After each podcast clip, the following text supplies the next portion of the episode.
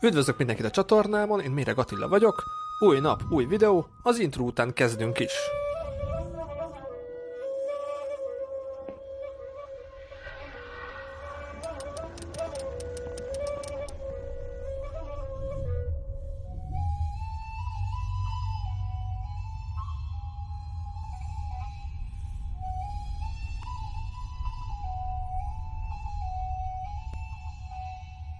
Szia Suhanna, üdvözöllek a műsorban, nagyon örülök, hogy egy újabb vagány utazóhoz van itt szerencsém. Szia Attila, nagyon köszönöm, hogy meghívtál ebbe a műsorba, és üdvözlöm a nézőket. Vágjunk is bele, mert neked kettő világ körül utad is van. Ezzel kapcsolatosan lenne az első kérdésem, hogy mi volt a motivációja ezeknek a világ körül utaknak, hogyan indultál neki?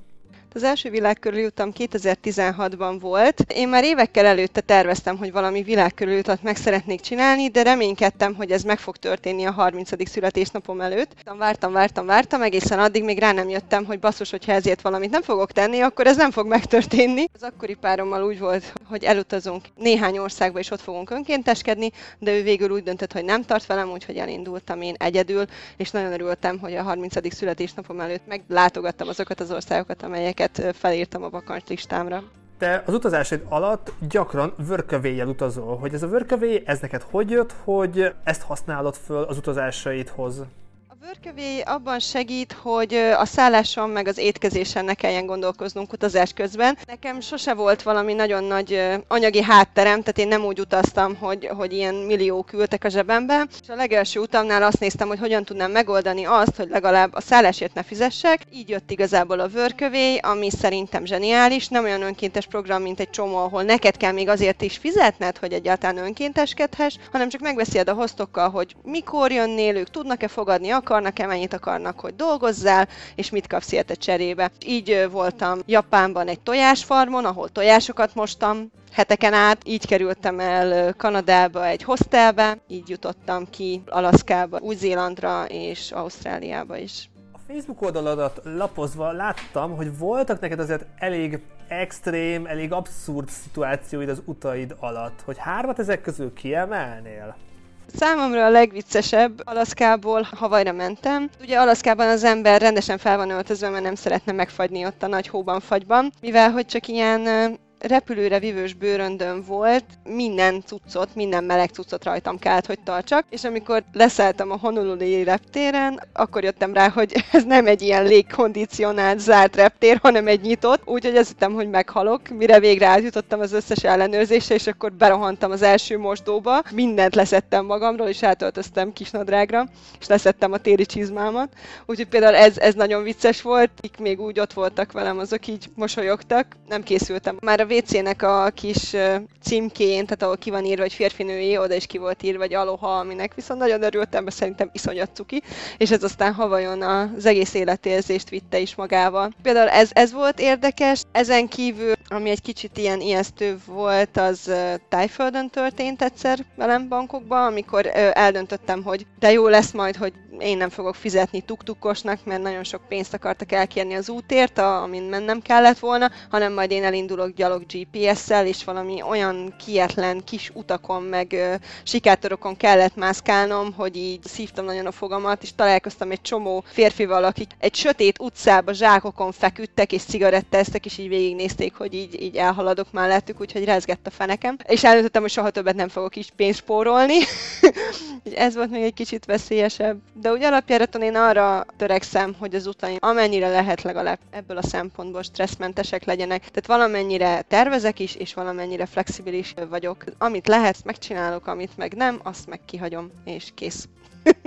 nem nagyon tudok megülni a fenekemen, úgyhogy tavaly, amikor egy kicsit a korlátozásokat felengedték, akkor én a, a hosszú hétvégén ott augusztus 20-a körül elutaztam Edinboróba, és a repülőgépen az történt, hogy a hátunk mögött ilyen helyi diszkó szerveződött, és nagyon jól érezték magukat az emberek, aminek mi kevésbé örültünk. Ezzel nem is lett volna olyan nagy probléma, hogyha az egyikük nem döntött volna úgy, hogy akkor ő rágyújt, mert hogy az majd mekkora jó lesz. Úgyhogy amikor leszállt a gép, akkor persze feljöttek a rendőrök, meg a vámosok, meg minden repülőtéren, és akkor azt az egész bandát leszállították, és még tőlünk tanúvallomást is kértek, szóval egy csomó ideig ott fönn maradtunk a repülőn, és én nagyon nem örültem, mert így is éjfél körül értünk oda, és rohantam volna a szállásra gyalog, de így szerencsésen sokkal később értem be a városba, és mivel hogy notóriózus eltévedő vagyok, nem tudtam egy kilométeres sétát megtenni a szállásomig, úgyhogy kénytelen voltam fogni egy taxit, hogy ez körülbelül három perc alatt oda vigyen, ahova kell.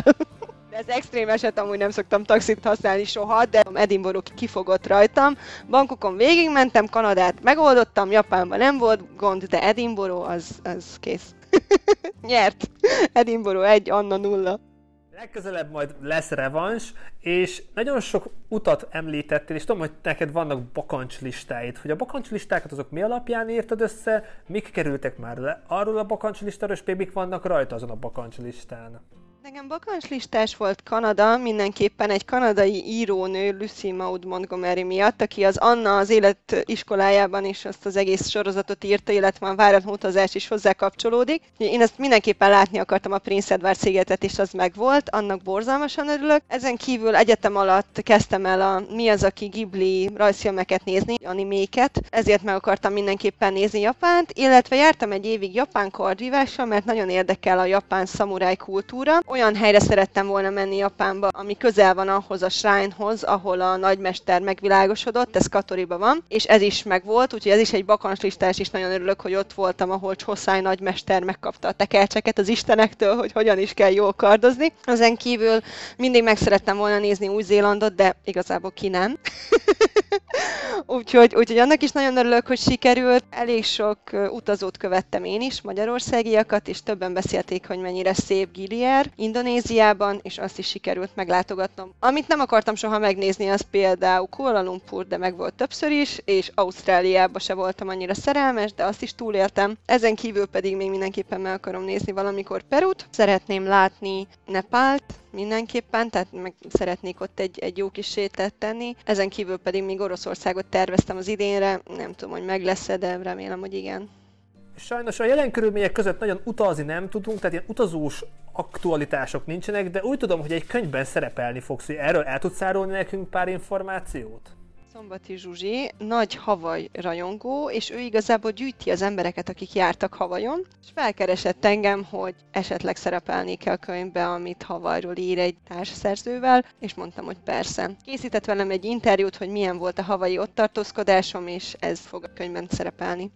És nézzünk kövessétek Anna Facebook oldalát, ott biztos majd ad bővebb információt, híreket ennek a könyvnek a megjelenéséről, és következő úti terveiről, vagy arról majd mikor fog jönni hozzánk. Erről még konkrétan én sem tudok információt mondani, mert nem látjuk, hogy mikor fog megvalósulni az előadása Annának itt Bécsben, de egyeztetés szervezés alatt van. Addig marad ez az anyag. Köszönöm szépen Anna, hogy itt voltál. Jó suhanást a jövőben, akármerre is menj, és keep in touch, reméljük minél előbb majd Bécsbe is el tudsz jönni. Így legyen. Nagyon szépen köszönöm az interjút, és szuper, hogy csinálod ezt, nagyon örülünk neked. Mi utazók. Vigyázz magadra, bon voyage, szia! Sziasztok, szia! Köszönöm szépen, hogy velünk tartottatok, találkozzunk holnap is, vigyázzatok magatokra, legyetek jók, ha tudtok, sziasztok!